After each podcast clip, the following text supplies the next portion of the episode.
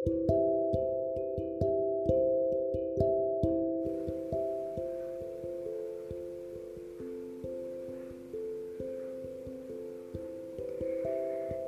malam anak-anak. Selamat bergabung dalam siaran dongeng sebelum tidur. Sebelum mendengarkan dongeng, Ibu mau tanya, apakah anak-anak sudah gosok gigi? Wah, hebat, sudah gosok gigi. Bagi yang belum, Jangan lupa untuk gosok gigi ya. Nah, sekarang waktunya kita untuk dongeng sebelum tidur.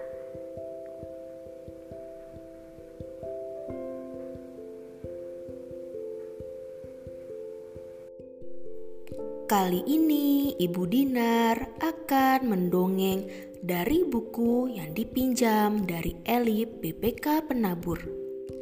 Buku cerita karya Ririn Astuti Ningrum dengan judul Gara-gara Mati Air.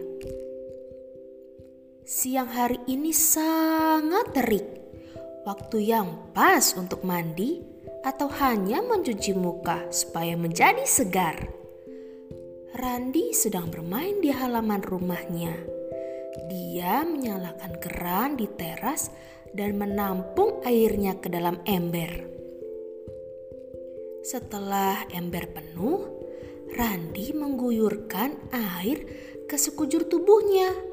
Walaupun tubuhnya jadi basah kuyup, dia sangat senang sekali dan tertawa riang sambil berlarian di halaman rumah.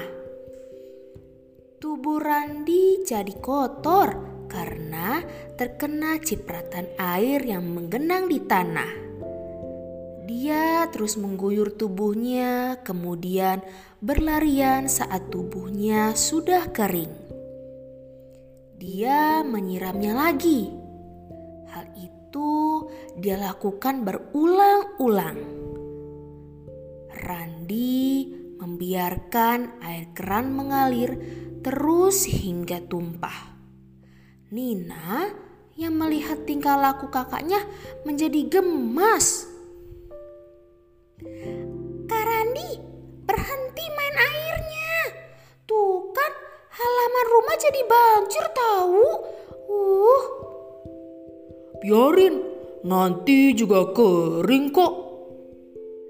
Nina semakin jengkel. Tanpa memberitahu Randi, dia langsung mematikan keran airnya. Eh, eh, eh, eh, kerannya jangan dimatikan. Aku gelitikin kamu nanti ya. Kemudian Nina pun menyalakan keran. Satu jam berlalu, Randi masih bermain air. Tiba-tiba air dari keran berhenti mengalir. Randi kebingungan karena badannya masih kotor. Air terakhir dalam ember baru saja dia siramkan ke semua badannya ke sana kemari. Bukan untuk membersihkan tubuhnya, Randi merasa tidak nyaman dengan kondisi tubuhnya. Dia menggaruk-garuk tubuhnya yang mulai terasa gatal. Aduh, Aduh, bagaimana ini? Mau mandi tidak ada air. Uh. Nah, kakak boros air sih.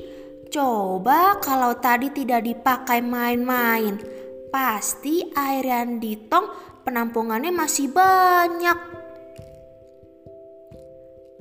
Sekarang bukan cuma Karandi yang tidak bisa mandi, tapi aku juga. Air bak mandi tinggal sedikit nih. Iya, iya. Kakak minta maaf ya. Lain kali kakak tidak akan beros air lagi. Akhirnya Randi terpaksa menumpang mandi di rumah tetangga. Sebetulnya dia merasa malu, tapi mau bagaimana lagi? Dia tak tahan kotor dan gatal. Sejak saat itu, Randi kapok. Dia berjanji tidak akan boros air lagi. Dia sadar perbuatannya bisa merugikan diri sendiri dan orang lain.